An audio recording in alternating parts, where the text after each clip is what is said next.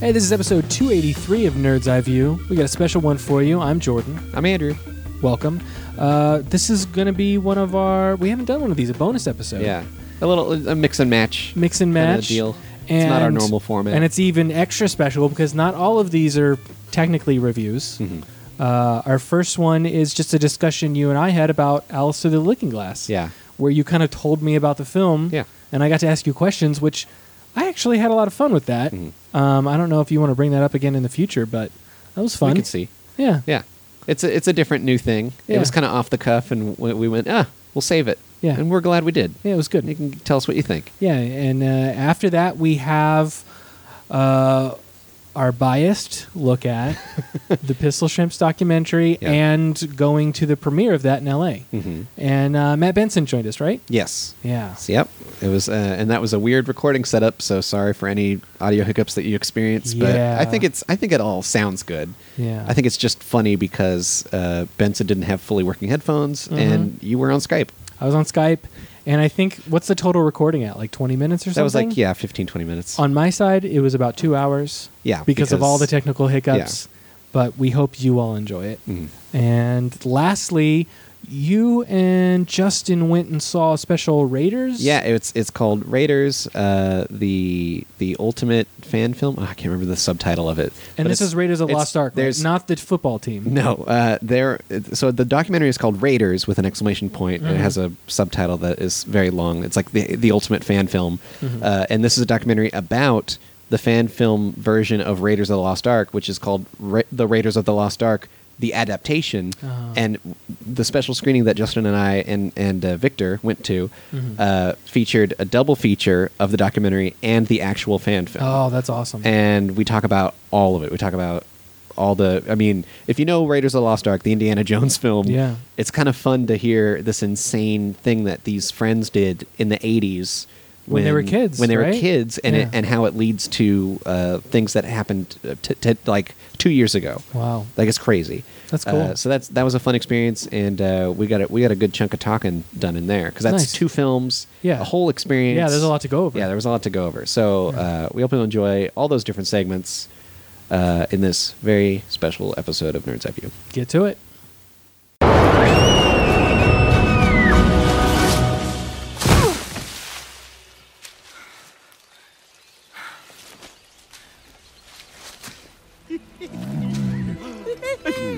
Alice.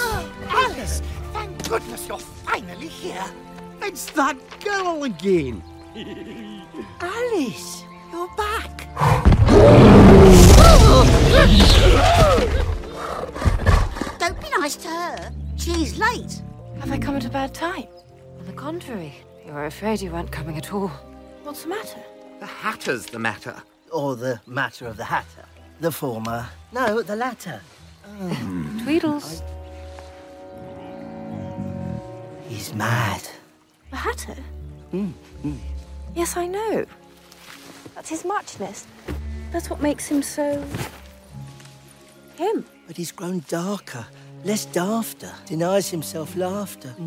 And no scheme of ours can raise any sort of smile. We'd rather hoped you might help us save him. Alice, Alice. Through the Looking Glass. could I get some less of Alice, please? an in- oh, impromptu Oh, something flew in my eye. I don't know review how that happened. of Alice Through the Looking Glass. We're doing a special Nerd's Eye review here where we are reviewing a movie that only one of us has seen. I, yeah. So, and uh, listeners can't tell, but I just turned my whole body towards you. We're sitting right next to each other, but I'm not afraid to get a little intimate. And I guess you could hear this. tell me, yeah. Just don't do that. So tell That's me, why I don't like fiddlers. yeah, yeah, I noticed that too. Uh, tell me about this movie. Uh, well, this movie it came in, it did its job. Uh, it was a sequel, but also it had elements of a prequel. I'm going to We've put it got like that. two sequels coming out this week too. We'll, we'll, we got to It's- figure out what we're going to review. The the the weird thing is, much like the Huntsman sequel, that was a prequel and a sequel. This Uh-huh. one also seem to try and achieve that status What? through time travel. Oh, I fucking because hate it's that. time, and so they do time travel. I was and in doing annoyed- so, I was they annoyed do when an they did origin it. story for why the queen is mad. Really?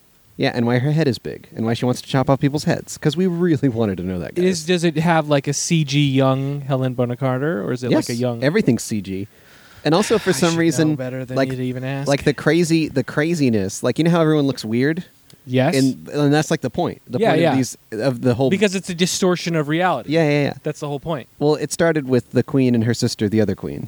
Oh. They were sisters. Did you? I, I also I don't know if that was clear in the first movie, but they're definitely sisters. And we're still talking about this movie. We're not talking about the husband. Exactly. Okay. And uh, like, but their parents were normal. Is there a brother that everyone forgot existed in the second movie? Uh, I mean, the king doesn't get brought up at all. Uh, of course. Not even a little. Of course. Uh, also, in my memory, I mean, maybe I'm just remembering because whatever. But I thought the queen was like beheaded at the f- end of the first one, Right. and survived. But like because you know beheadings don't kill you in this universe. It's Yeah, just why like, would they? You're just a talking head, That's and people just can kick you around. silly. No, at the it, at one point she's like, "That's why I was banished from this kingdom," and I'm like, "Ban what? Hmm? Okay, Hmm. I don't know if that's an actual because I didn't even care to I feel- look. I feel like didn't we even need care to look. I'm going to say that I didn't even care. I feel like yeah, because remember when we did Jungle Book, we Uh-huh. we're like, yeah, it's very different than the first movie, and then I'm looking it up, and it's like, oh, that's because it's m- more following the book. Yeah, yeah. Like for all we know, in the Alice expanded universe, the books. Well, I've actually I've read the the two. okay, in the one the the the what is the first? The first one's just called Alice's Adventures in Wonderland. Yeah. and then the second one's called uh, Through the Looking Glass. Okay, so does and it neither of them are follow- anything like The movie. no. That's like either of the movies. I mean, because it's it's funny how like the idea of like adding time as a character is like kind of a cool idea for Right. an Alice universe, Right. Because did you ever read the Phantom Tollbooth? Yeah. Yeah, like if they made a just a Phantom Tollbooth movie, I'd be in. Yeah, that'd be because cool. Phantom Tollbooth is like Alice in Wonderland, but updated like from the '60s, Right. Right. Like it was written in the '60s, so it was Yeah. like, well, we can do weird shit yeah. because he goes to like the land of numbers, and he goes to I the one I remember the best is uh, he goes to some the land of words, and Mhm. before everyone eats at the big meal, they have to give a speech, and he's he kind of doesn't know what to say, so he's like, "Well, uh, thanks for inviting me," and then he has to eat his words. So his speech was bad, so his words were bad. His food was bad. Oh. Like that's boom. That's okay. great. Yeah, that's cool. And that's that's the kind of thing that the old Alice, the original source material of Alice is. Did and then stuff like that. This stuff is like there was literally a scene in this film where Johnny Depp and two CGI creatures uh, keep saying time puns because they're in the presence of time. so this just it feels to me like That this little sigh is was enough. this is just like an excuse for Johnny Depp and Tim Burton to make weird shit. Oh, Tim Burton's not in. no, He's he didn't do this. The guy who's I can't even remember, but I remember I like that director who's stuck with this film, and I was sad for him. Okay, so then I don't even understand why this movie was created. Money. Disney, money? Disney money. Is it money? Disney money. Alice Hmm. through the look. I mean, it made it made just over ten million dollars. sure. Why not? How much? How, I mean, can we? No, it's it's considered a failure because it cost like sixty million dollars. Yeah, right. James Bobbin, who did the Muppet movie, And and uh, and he's a nice man who does fun musical things. and Teenage Mutant Ninja Turtles is also Oh. considered a failure, even though it made thirty five million. And the insane thing to me was that so Sasha Baron Cohen played Time, uh huh. and given the director who um, this director uh, worked with Flight of the Concords, Yes, yes. uh, which you know, very funny comedians I know. and I- musicians I- both. yeah, I need to see that. and never was there a role that was more suited for Jermaine Clement of, Than of Time. Flight of the Concords than Time, and they gave it to Sasha Baron Cohen. because he's just he's the name right now. Yeah, And He's it- the guy you- it's- you get and it's for- so weird because he's not the name. Like Yeah. I, I don't think he's, he's the name just at all. but he's just like and I think Jermaine known Clement would for have been like weird row. He would have been roles. cheaper. like it would have Yeah, been like, right? and it would have been better because I. It was very clear to me like, oh, this is he, like. If James Bobbin had any role in the writing of this, Mm. he meant this role for him. Yeah, yeah, definitely would have like been Jermaine. he's he's the weirdo that they wanted, but oh Like- well, Maybe not the one that we, you know, because he kind that of we plays, want, but I don't know. I definitely the mean, one I that we guess need. him and Sacha Baron Cohen kind of play similar because he like the character is kind of Yeah. like blustery and self-important, Mhm. and that's that's if you saw you saw what we do in the shadows, right? You were here for that review, of course. I don't remember when the hell that movie No, came out. I- I speak the movie praises feels like about it came that out like movie. a million years ago. I know. Uh, he, he right, so his character in that is like you know blustery and self-important. and it's like you just transfer those qualities to time, and it's the same. And it would've I- worked. It would have been great, but I mean, it technically already works because he Sacha played a Uh, Baron vampire, Cohen, right? so whatever. I'm surprised you didn't sneak into my wife or something. Although I do like that joke. Um, I've never seen Borat. Really? Yeah. That's I haven't seen. I think I've only seen Borat. I saw The Dictator. Did not see that. That was unfortunate. what? What else has he done? And Bruno. That's Bruno? the other one. I haven't seen Bruno. And then he's just in other things. He was Yeah. great in Hugo. I've only he was fantastic. in that. Somehow he was great in Hugo. he was because he wasn't he wasn't uh, over exaggerated. He was just exaggerated. Yeah. He and at the end, he one was like a notch little down. sad, and it was like, whoa, shit. Yeah, uh, yeah, this this this Alice sequel does the thing that I hate that movies try to do, where there's like this in, unbelievably bad person, uh, like uh you know someone who embodies evil, and then you go, oh yeah, when they were a kid, like someone was mean to them, so like feel sorry, Hmm. like feel sad, guys. Like even though she's trying to kill everyone, like I mean, Because- one person was mean, so don't hate her. And I'm like, nah. that's the opposite thing. I mean, that's Like, one that's of the my things. reaction. Look, I'm gonna make a big jump here. Yeah. but that's one of the things that I really liked in the cell Mhm. is we had the dichotomy between um, the uh, the serial killer, killer character played by uh, what's his name? yeah, Kingpin. Kingpin, Mhm. right? Mhm. But we had that against Mark Ruffalo, who was said to have gone through. Like they never outright say it, but he very much sa- uh, like says like, "No, I went through the same stuff, and I didn't come out the way he did." You know what I mean? Is that at the end of the day, people go through horrible stuff, and it's up to us whether or not we use that to become a better person and someone who can understand that situation and use that to help other people through compassion or whether we harden our hearts and become dark and spiteful and mean and hateful and to turn that energy against other people um, it's really up to us what we do with it so that's why i like it I never played for fun. I always played to win. Women never sign up to be in the women's league. And boys have a league. Girls need a league too, because otherwise they're just out on the street. That's a lot of women out there that wanted to play basketball. It's a comedy league first and a basketball league second until we step out on the court, and then everybody has to win. Who's else is gonna bring like their nail game? You know, like guys aren't gonna have freaking claws. It's shrimps basketball time. It's shrimps basketball time. Right? Don't you like to win? I mean, who doesn't like to win? It's almost impossible to go undefeated. Every girl just found out their role on the team, this love that they're generating for this team. There's not like a small town feeling unless you create it. Basketball. Basketball. Hollywood. It's just really hard to find groups of women that you know have your back no matter what. Chasing that down. It's coming up.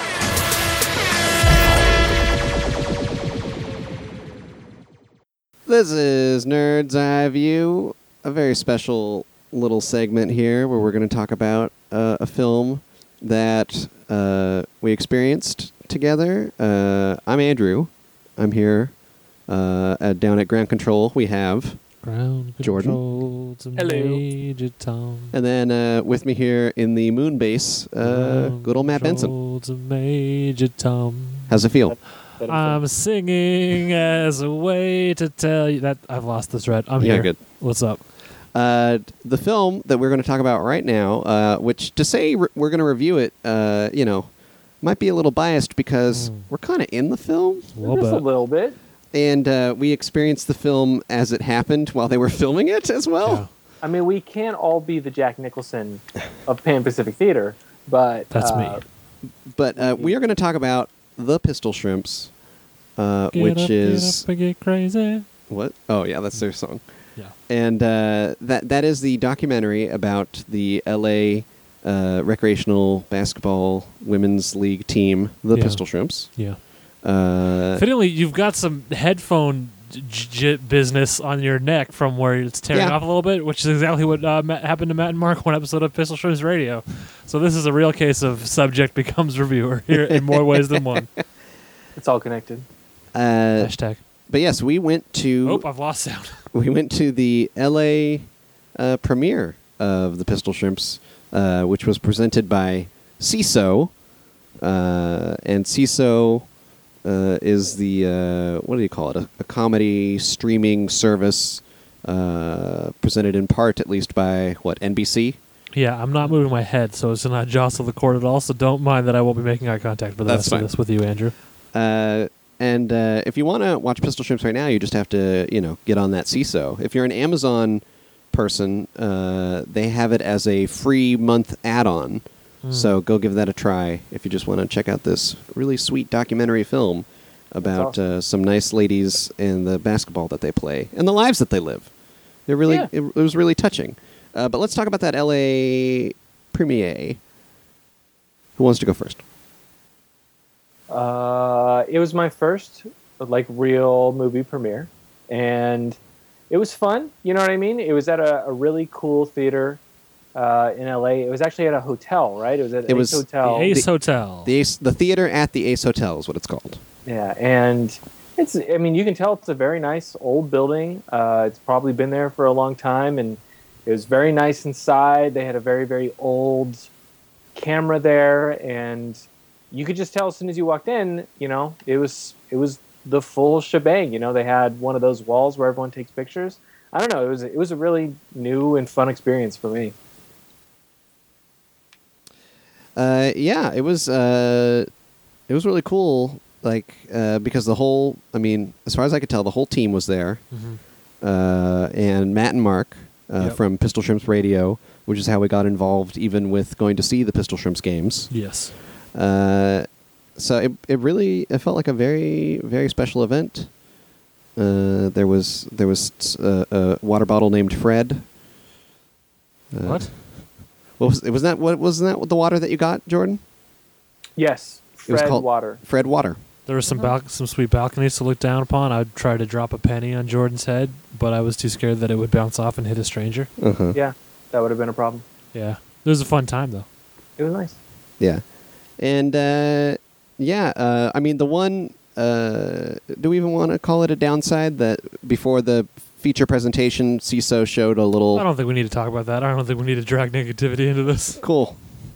Just, just you know, there was I a little ex- something extra that we weren't anticipating and uh, Didn't really care for. Didn't really care for. There was also though, while we're still talking about the hotel, there was also a bathroom bar. When you go down to the men's room downstairs, there was a bar exclusively for the men's room. I mean, you, anyone could go down there, but Yeah. it was like the bathroom had its own lobby with a bar, which was pretty cool to see. That Oh, was that was really nice. Uh, but yeah, I think I think it was a really cool experience, Mm. and then the film was really good. Yes. Uh, I think we all would have been like super bummed if it wasn't a good film, and we really enjoyed it. And we it would have wasn't, asked to be removed from it. Huh? we would have asked to be removed from Oh, the yeah. film if it was bad. and uh, it was really interesting uh, because I think it, it it went to great lengths to more or less explain uh, the phenomenon of the pistol shrimps Yeah. and what made the team so interesting and what made the, there there to be any kind of a cult around the uh, cult following of the team. We are now yeah, a proud of, part of the team, but also the whole league. Yeah. and and the dance and the the, The, the LA dance Municipal, your LA Municipal Dance Squad. Yeah. Uh, so that was really really cool. It was, and it wasn't even like um, you know you would think we've been listening to a podcast about this team for what over a year, two years, not Uh, two years. I'm gonna say over a year, but not two years. Yeah. And you would think we would have heard, you know, everything we could have heard, but you know, as a documentary, it kind of got into well, a lot I, of. I mean, I love the podcast, but I would not call Pistol Shrimps Radio the most informative podcast on the internet. no, but it, it it was it was kind of a thing where um, when it blew up that Aubrey Plaza was on a basketball team, you know, those of us who'd listened to Pistol Shrimps Radio went, yeah, we we knew that. Mm-hmm. Yeah, That well, I mean, her she did that talk show appearance before the podcast started. Oh, did she? Yeah. I don't I don't know the timeline of events that The well. the talk show appearance and the Burger King commercial were before the podcast started. Okay. Well, May twelfth, twenty fifteen, was the first episode of Pistol Shrimps Radio, by the way. Oh, so okay. about a year and a month. because I remember I started late on the podcast, Yeah. but caught up real quick. Oh yeah, you better believe it. Uh, but yeah, and they went it- they w- went into kind of the stories of all the all the players Mm. and uh, Naki, how they stop got eating cat food. involved. My dog was eating cat food. I'm sorry you had to hear that.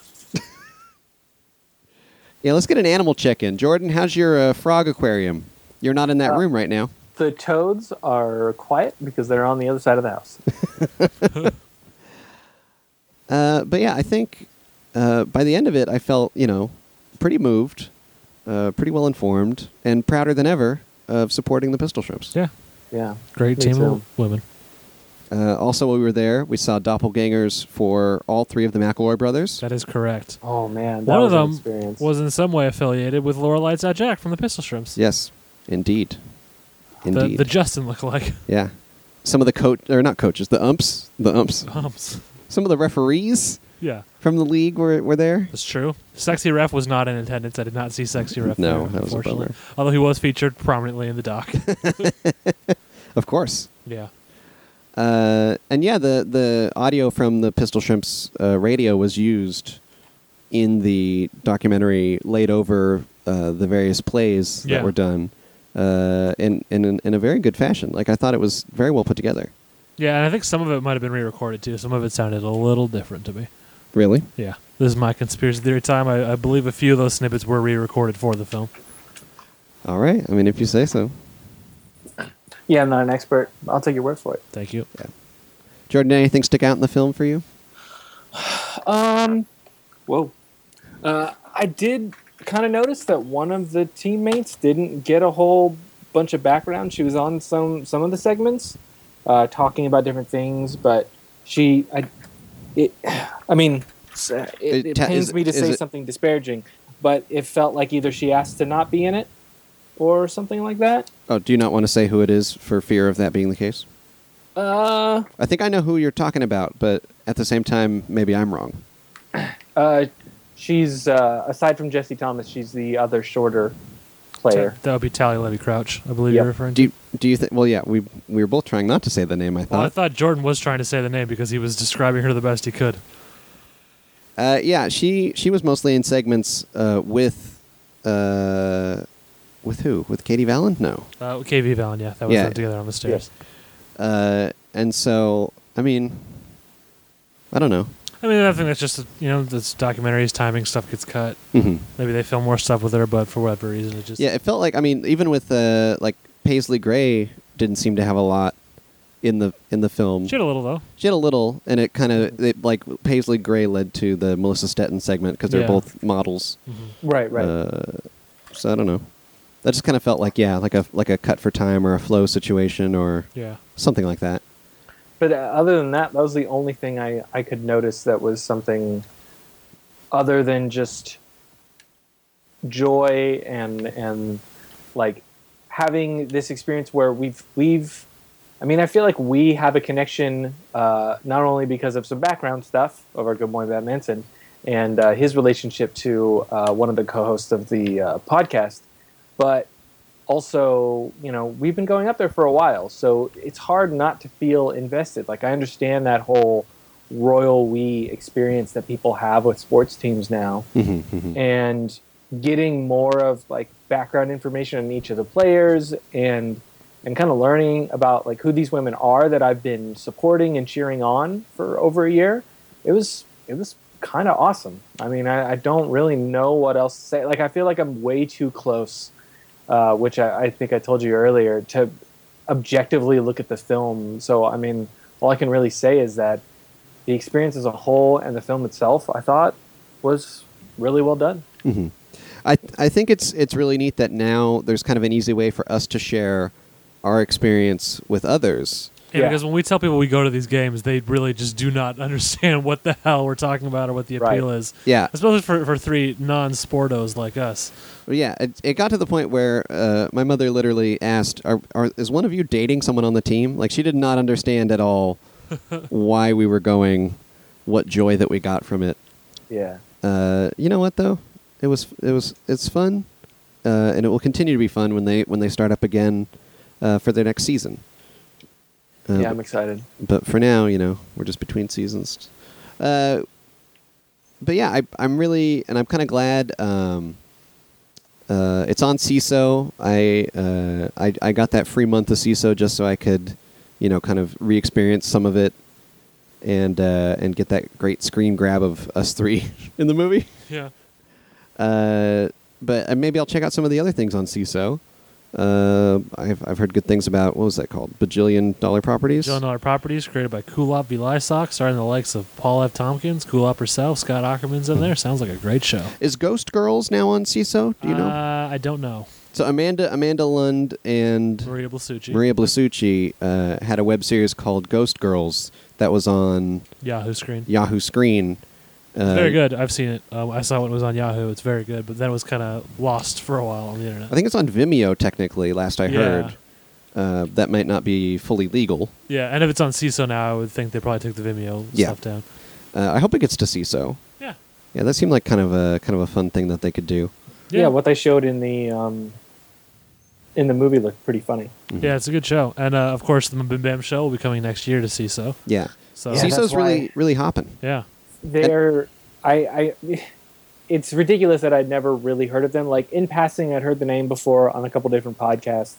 But just looking over the service and all the different shows that are on there and all the different comedians who I've heard of and enjoy their work, like having shows and things that they have on there, I mean that's yeah, that's it's it's become something that I'm pretty much gonna have to subscribe to now. Yeah, and they also have Garth Marenghi's Dark Place, which is like one of my all-time favorite British shows that was really hard to find for a very long time, and now it's just up there on CISO. Yeah, they have Kids in the Hall. They have uh, a lot of Monty Python. Uh, yeah, and it's it's cheaper than a normal streaming Oh, service. guys, guys the, the CISO check just cleared. We're good. We can stop talking. About it. thank God. Woo! nah, but for reals, uh, it, it looks like a good service, and I'm kind of glad that they're they're picking up kind of on this podcast uh, comedian track. Yeah. Uh, with Pistol Shrimps, with uh, We're Harmon doing- Quest. Harmon Quest. We joined our properties too, like Yeah. yeah. Phillips podcaster. Yeah. Mhm. So that's that's kind of that's fun, and I'm glad that we went to this. Uh, it was a very special event. Uh, we got to see the film, you know, before it was on CISO. Uh, the Q and A that happened afterwards. Q and A was a lot of fun. That is available somewhere on the internet, uh, not illegally, but for really. Oh, I didn't know that. I saw a, a link. I think I retweeted it. Um, there was a Q&A with the team, the filmmakers, and it was done by uh, Matt and Mark, the host of Pistol Shrimp Radio. Uh, and that was kind of a fun little thing. Yeah, it was a lot of fun. Mm-hmm. Yeah. So I, I think, you know, if, if, if you want a nice documentary that's not a bummer, Yeah. that's kind of uplifting Yeah. uh, and fun, Check out Pistol Shrimps. The check out the Pistol documentary. Shrimps. the Pistol Shrimps. There it is. Any last thoughts, Jordan? Um, I don't know. I, I'm kind of just gonna mirror what you just said because I actually watched the first episode of Brain Dead with uh, Oh, I also Mary watched Elizabeth that. Winstead. Oh, It's very good. yeah, it was very good. But it also reminded me of of that's what most documentaries have become, which is good because bad things that happen in the world, we you know people should know about them. We should all be informed about what's happening in the world, especially if it's from some part of the world that we're not aware of. Um, and th- but these are not you know singers from the Solomon Isles. Yeah. Uh, Mary Elizabeth Winstead is a documentary filmmaker in Brain Dead. That was the connection. Okay. Andrew was a little Yeah. confused. I, it- somehow, I'm not one who didn't watch Brain Dead. You two were like, uh, I don't know, and all of a sudden you guys watched it. yeah, I really liked it. yeah, me me too. I'm concerned and uh, confused. so so to have a documentary where it's just like you know it's something to feel good about and kind of i mean i, I hate to kind of spoil it here but to realize that our lives are more than just our jobs and what we're doing to get by in the world and to pay pay rent and that uh, we can create something that becomes bigger than ourselves and and kind of brings joy back into life. I mean, you know, sorry to be so you know using so much hyperbole, but I, I mean that's what I think the film ultimately is about, and to to see the way that that's affected um, not only the women on the team and the women in the league and uh, the dance squad, but also everyone who cares about all these teams and the people who listen to the podcast. And it just, it, it's affecting so many people from just two wonderful women had an idea one day and it's, it's become something greater than that. And that's really cool. Yep, that about uh, wraps it up. So check out the Pistol Shrimps uh, on CISO if, if you want. We recommend it. Yeah, you should. For sure. We met a pair of young movie makers who are filming their own version of Raiders of the Lost Ark. Their summer project is the subject of tonight's page 13.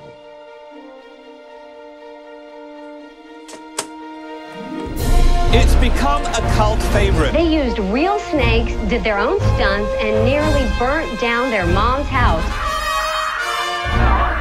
I don't know how to explain this, but it's Raiders of the Lost Ark remade shot for shot by 11 year old kids in 1982. I'm getting goosebumps just thinking about it. Just the idea that these two guys were able to make this movie over a period of seven years to me is absolutely mind boggling. They were in college by the time it was finished. Who's got that much time and energy? The fact that they didn't burn down the house is a miracle. Seems like a good example of bad parenting. You're not just watching Raiders, you're rooting for the kids to It succeed. was the best feeling I ever had in my life. We kind of missed out on our childhood. But the whole time we realized we were filming our childhood. Once that became part of their lives, it's almost as if they've never been able to shake it, even up until now. After we finished, I would have a recurring dream that somewhere we would be shooting the airplane scene. On some level, it haunted me that we never did this. The fact that I get to do this, shoot the airplane scene, and begin the adventure again. If you want to make God laugh, tell him you have a plan. It just slowly progressed downward. Very dangerous today. Pull the plug now or spend more money than you planned. I don't think the words you're going to be fired were used. Done. I will never work with that guy again. You gave up, man. I'm sorry. I don't want to be part of it. I'm gonna button. kill you. Action. Francisco, stop. Three, two, One. Oh no. The plane was supposed to go.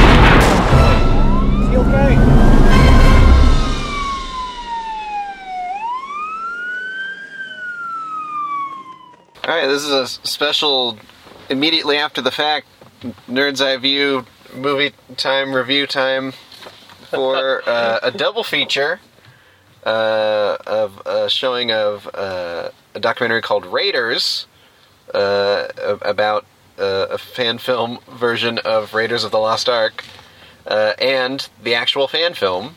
Uh, I'm Andrew, and I'm joined here by Justin. Uh, your resident Spielberg enthusiast. Are you just so used to saying that? I'm. s- I kind of Is that- feel. I kind of feel like this is essentially a a, a crossover podcast because this is. It, I mean, I mean, I've been on your show before, but I, I almost feel like this sh- this almost counts as a podcast crossover because in the this is in the long run about Spielberg again. Um, Matt couldn't join us this time, so I. But I still felt the need to say the other half of our intro. Um, we do have we do have one other member here. Oh, I'm on this. Yes, you are. if you would like. Uh, no, certainly. Let me turn off my my uh, my internet. Hello. Hi. Hello. I'm. How should I introduce myself? I'm I'm Victor Perfecto. I do comics sometimes. I am Justin's writing partner when he's not doing the show or the other thing. Agent Zagard. That's the one. There we go. Uh, but yes, so this was uh, a really cool thing put on by uh, Frida Cinema, uh, a double feature of both the fan film, which is literally a feature length, shot for shot remake of Raiders made by kids uh, beginning in 1981. right after seeing the film, they said, hey, let's do this. And going up until, oh, about, what, what would you say, two years ago when they filmed the last scene? Yeah, pretty much. Yeah. uh, and uh, you know, and I think uh, uh, Justin, you Mm-hmm. wanted to watch this showing of it because they were air- they were showing the double feature, uh, the fan film, and then the documentary, and I Yeah. think that was the right way to go. Yeah, I agree. Um, because the idea is that like it's, uh, it's in in a weird way you're watching the, the you're watching the making of after the movie, right? That's kind of how it's approached. And um, I don't think we it would have hit me the same way if I just didn't trust that they were. Part of me feels like I want to trust that whatever it was that caught on when people discovered it uh, was enough for me to watch it without knowing the history, watch without seeing the history of it Mm-hmm. in the documentary, and so um, I kind of preferred it that way. And I, yeah, no, I, I'm glad we, it worked out. I, I- actually, me and Victor were talking earlier, where it's like a little worried at first. Like I've heard about, like I've heard about this this adaptation for so long that I was wondering, oh God, is this actually going to be able to hold my interest for a full length movie. yeah, I mean, I've heard about this since like I got out of high school because apparently, like the first time it made the rounds was like in 2002 or so, and the idea of it, sure, that sounded amazing, and I'm sure this is the kind of thing where oh, you look up, you know, as a lark, you look it up on YouTube, but. Um, but actually, sitting for the entire feature length, you get a little bit concerned. But like Justin said, um, if if you know Raiders, and most folks do, it's it's that part of the experience of watching it is uh, it's that anticipatory thing, and when you know it, um, you are wait. It's it's like watching problem solving. Yeah. And uh, to, to add to that same notion too, like when you're talking about, do you watch? Uh, would it be proper to watch the doc first or watch this first? Uh, the uh, the film rather. Um, I think you know, like well, I, I concur. Like I definitely think doing the film first is it's the more visceral experience, and also, um, especially because I didn't look in the making of this final home stretch version of it. Um, there is something kind of magic the moment you get to the infamous plane scene, which they never finished. Like, I mean, that's seven. The original making the film is like the seven-year endeavor from like age eleven to age eighteen. Um, so you're watching, and that's part of the charm. Everyone always talks about that's the charm of it too. You're watching these kids from scene to scene, like jumping in between ages, and then you cut to a wide, and it suddenly looks more like a film than Yeah, anything. yeah. you know that that that that uh, that slab slides out. And you see them come out, uh, you know, you know, you see Indy and Marion coming out as grown adults, Yeah. and you realize exactly what's going on. It's a real, it's a real spine tingler, and so much of, I mean, the uh, the dual narrative of the doc is, you know, the making of the film the first time and the decision. Let's finish the plane sequence as as as grown human beings. Um, if you watch the documentary first, it, it, uh, like that bit of tension Yeah. like so much like so much of the documentary is is built around the, the the secondary narrative of finishing it there is actually something nice about seeing again it's the Yeah. magic of watching these children and suddenly jumping to them as adults in the you know in like 2014 or whatever and then being informed you know and you know like everything it kind of looks weirdly effortless and then you actually see the drama of it unfold in the documentary Yeah. I mean, that's that's kind of a bummer for me because I one bummer for me is I realized like I I was aware of the Kickstarter. I knew that they were the mission was to finish the plane sequence, so I was almost waiting for it. And yet, the cut to the wide shot, the, all of a sudden them as adults, it still worked on me. And let me tell you, I was actually, you know, I've, I've heard of this project, but I didn't know about that. You didn't know they went- I you actually didn't know they know finished about the date. plane scene. Yeah. I didn't know that that was going to happen. So I actually did get the cold reaction, and it's like, yeah, the cold reaction of wait a minute. Yeah. yeah, I was aware that there was a scene missing, and in my mind, I, I kept thinking, which one? Which one is it? I wonder if Right. I'll notice. I wonder if I'll notice. oh, yep, that's the one right there.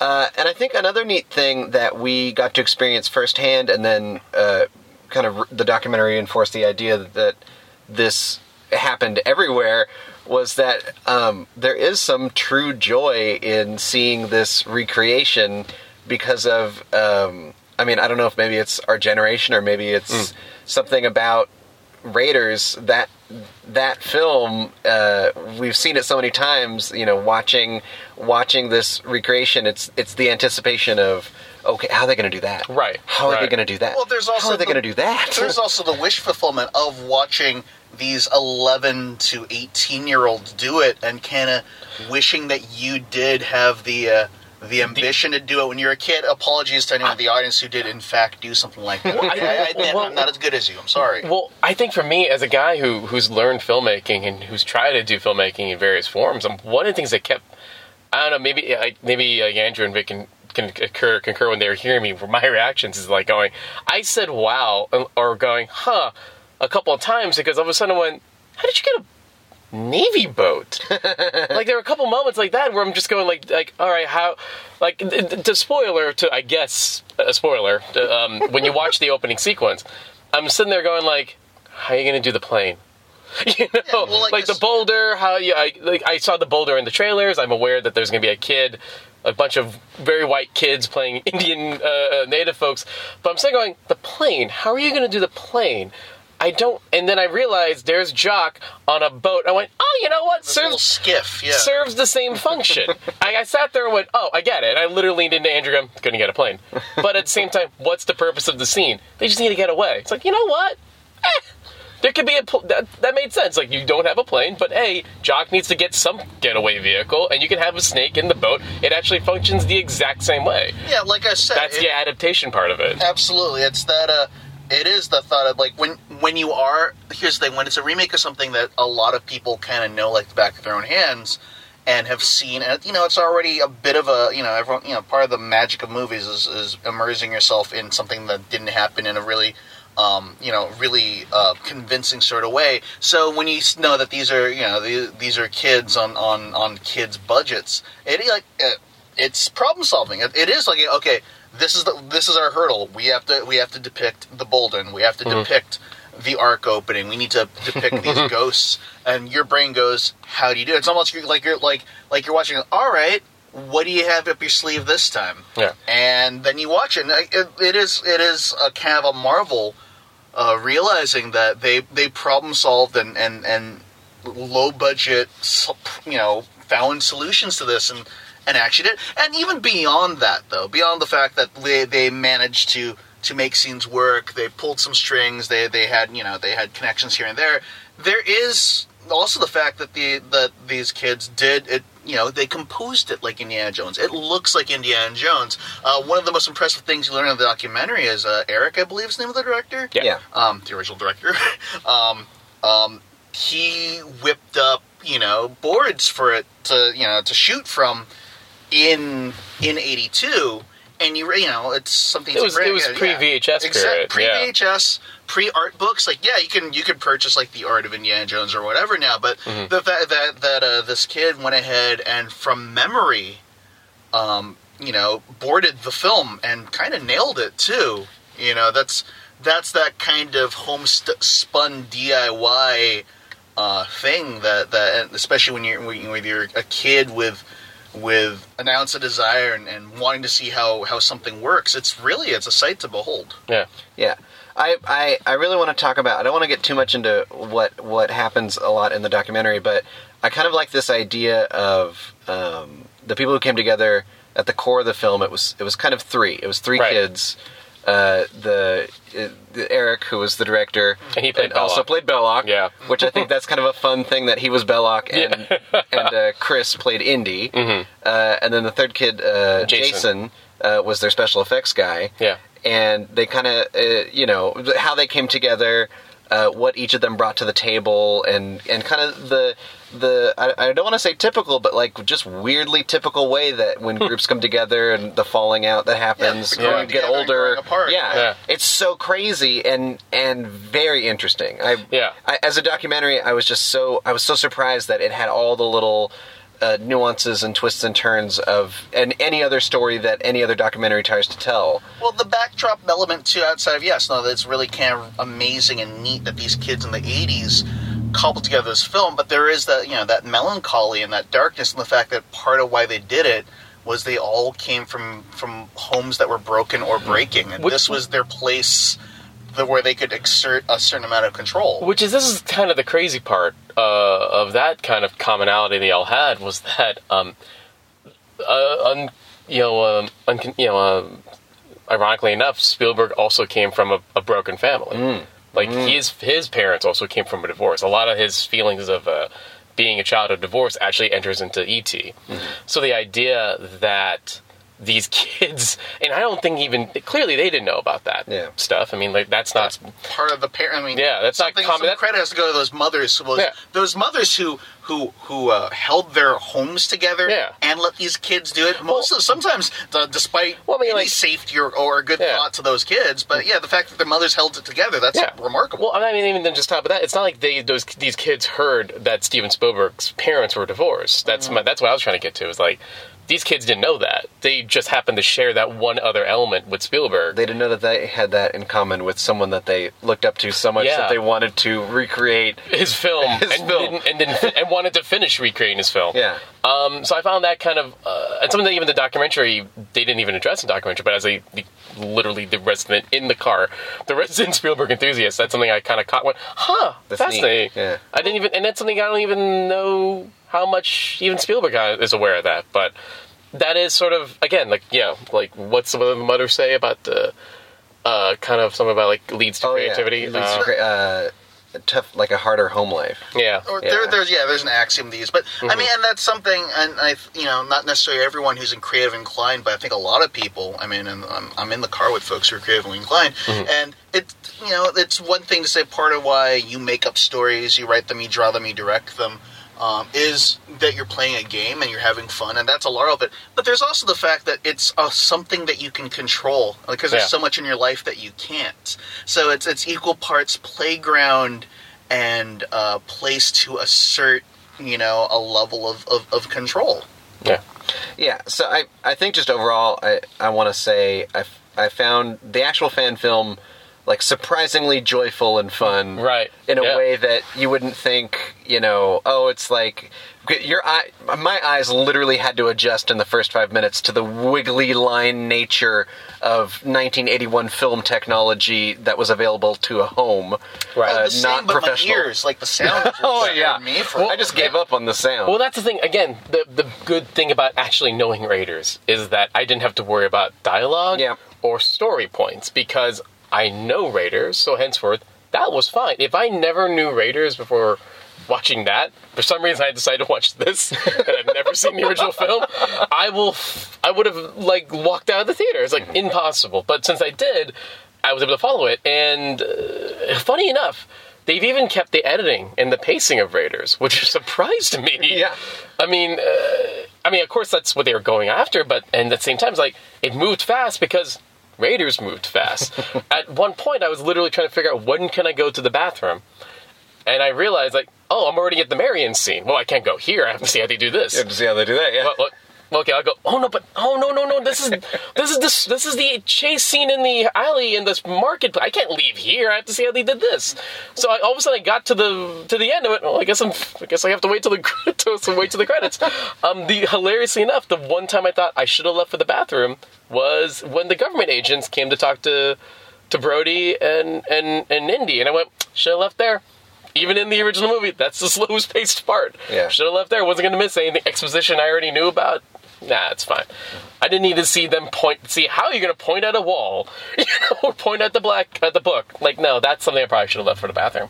Um, but everything else, yeah, surprisingly, it it kept my attention, be- and it was, yeah, like I get it. Well, I was like, wow, that's that's Raiders. You did not you did not falter on when it uh, to make it the worse somehow. Like you found a way to make it like that's literally Raiders of the Lost Ark, except you know you had a dog instead of a monkey. You know, so it's a really charming artifact of the time it was made too. Mhm. Um, here's a weird little segue, but um, you know that X Men movie that just came out is ostensibly supposed to take place in like 1983. Yeah. Um, you know that because they, you know, the kids are at the Return of the Jedi, but it doesn't like the, the characters in the film outside of some period clothing for the most part they don't really look like kids from the 80s you know the adults don't look like people from the 80s but you're watching this because you know, 'cause it's you know reconfigured like also like you know it's it's set dressed like the 80s but they all look like 2015 people but you watch this like those haircuts those Yeah. hairstyles um, when they're not wearing movie accurate se- se- you know clothing like this you know the the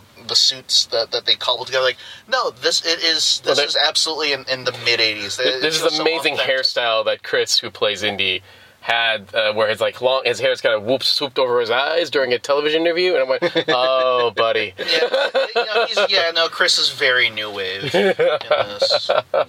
yeah, and I, I feel like uh, the documentary, even if you're not able to actually see the fan film, the documentary has you know shots from it. Yeah, of course, being a documentary, and uh, I think it act like pretty well tells the story of how they put it together. Yeah, and kind of what what happened in their lives, and it's it's a good documentary for people who are you know fans of film, fans of, but it's like tr- like fans. It's not not necessarily you know like going into this going like oh this is going to show me how people made a film. Mhm. It's going to show you that when you love something this much, yeah. you will do almost anything to see it through. Yeah.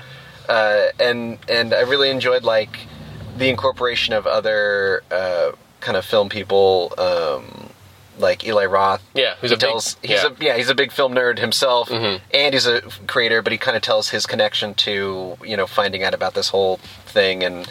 And uh, that's kind of neat. I, I, I like it. It's all very fan perspective, which, Yeah. which fits and makes it like a, a ton more fun. Well, I mean, there's a here's the thing, right? When, whenever you think, whenever I think of fan films currently, because the, the tagline is is the ultimate fan film ever made.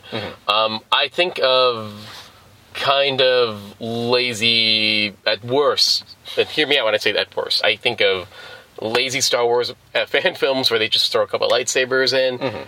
I thro- I think of guys in very detailed costumes of Batman and Spider Man and the movie is ca- unwatchable. Mm-hmm. You know, I, I think of fan of films are like these things are just like trying to you know get an idea of the original story, but then doing your own spin. But then you just don't know. But they're not good at filmmaking yet. There's also a degree of, of, of letting their sets and their costumes do more work than Then- their acting. And I and when, yeah. when you have next to nothing like these kids did, Yeah. um, well, I mean, you, you, you, you make up for it in, in actual in approach. Well, I think what what the key thing here is that like when those guys are trying to make man fan films, the bad ones, I, I think they're trying to do something that's to the level of what they want to see story wise. But the problem is they don't have the experience to make a film. There, I think literally sometimes I think that's the first thing they directed. Um, when I look at this movie, the original film, and how the documentary portrays it, they were learning filmmaking while doing it. Well, you know what it And is. It's kind of like like Orson Welles like um, learned how to make watch Stagecoach a shitload of times before he went to make uh, Citizen Kane. And the funny part is that he didn't make Citizen Kane. He didn't make Sh- uh, Shot for Shot, Shot remake of Stagecoach. But he learned by looking at it and observing it. In a weird way, those kids kind of did the same thing. They just watched creators repeatedly and went, "All right, let's just learn it how they did it. Uh, learn it from them and how to basically reverse engineer how they made the film." Well, well, that's what it is. It's a cover song. Yeah. You know, when, when you Oh, hear yeah, a for good sure. cover, that's lit that's the thing. When you're, when you when you're doing it, you're not writing a song, but when you're doing a good cover, um, you are you know someone did the the heavy lifting of writing a song, and in doing your cover, and if you're either doing it as a live band, trying to do the song, or if you're trying to do something different, working on the, off that skeleton. Um, you're using the fact that it- it's not it's not that you're innovating; it's that you're learning from someone who who did it and mastered it. Yeah. Yeah, so I think uh, it'll be probably hard for people to actually find the fan film uh, Yeah. in the world. It's probably it's never going to get like any kind of a DVD release. uh, you know, if you find a VHS copy somewhere in a thrift store that says Raiders on it or Raiders fan or something like that, uh, that could there be are it. ways. Yeah, I think even if you go to the original Raiders guys website, I think, and I, you know, we, we can we can you can we can Google this later, but I believe you can in fact buy the documentary and for a shitload money than you're probably willing to spend, you might be able to get a copy of the original of the doc of the adaptation. Um, like I'm not saying it's gonna cost you a couple hundred thousand, but like if you're if you're if your barometer is do you really want to spend maybe fif- fifty dollars on an adaptation DVD? that is your call. Listen, Um, Oh. technically, they're they're legal, legally speaking, they're they're not really supposed, to. Uh, but what I here's a good. The, what, the, I would say this: like watch a documentary and just enjoy it as that. Uh, if you're in luck though, and here it is screening, it strangely enough, even though it's shot on like Super 8, 24 frames a minute. well, not all of it clearly, but because the plane sequence is full HD and shot well. Yeah. Um, if you can find a screening that has people in it, because even we had like what maybe 10, 15 people in our Mhm. screening yeah, that wasn't exactly the draft house, but, but it's people. It's people, and I'd say do that. honestly, I'll even say that it's in a a lot of ways that's really.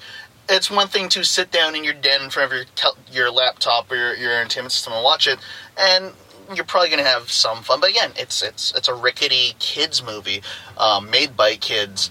But uh, you, uh, yeah, if you're if you're in a house of people who who know Indiana Jones, um, that it, it's it's organic. It's it's it's part of the experience of watching it. I Yeah. mean, that's part of what you know. That's that's part of what uh, um you know brought you know brought it all together and made it more than just a bunch of kids who wasted seven years of their life. is you know the word of mouth and and and the reactions um of a live audience who aren't expecting it. I think that's a big thing too. It's like it's it's an like the film they made.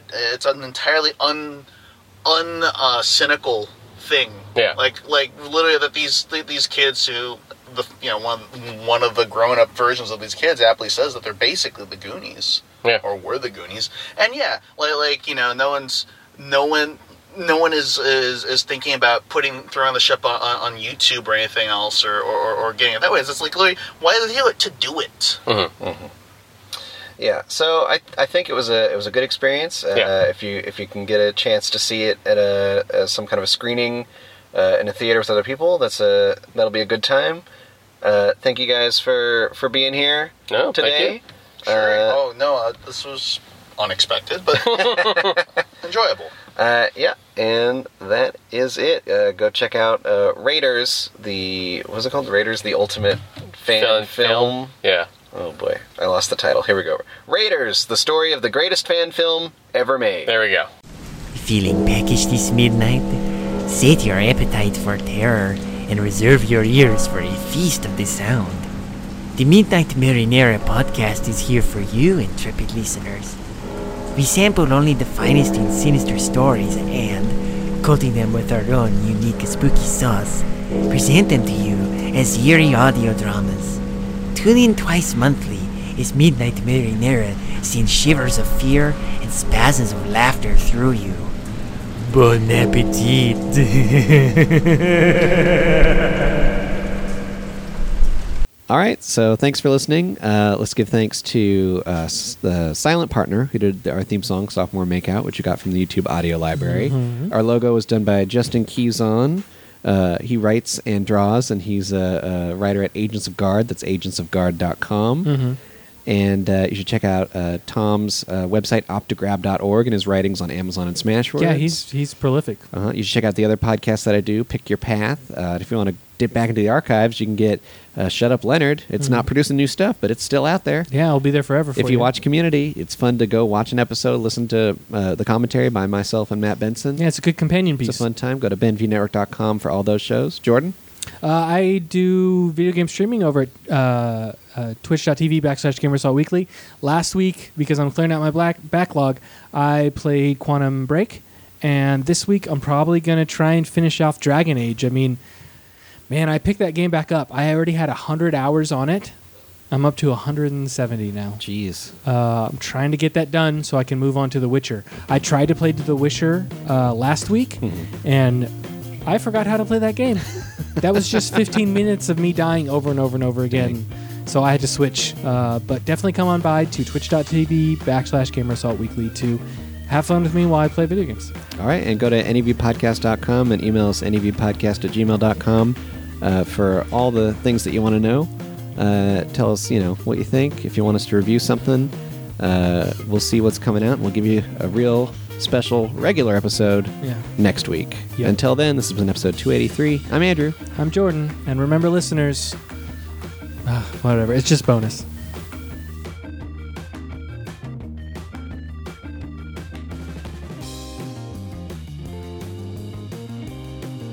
Video games and stuff in it. Neat. Yeah, uh, but because of that, you're not supposed to sleep in rooms with Wi-Fi and modems, just because the signal's being thrown off of them. Like, there's no, there's like no warning on them, like, hey, this will kill you. But they just say, yeah, you probably shouldn't do it.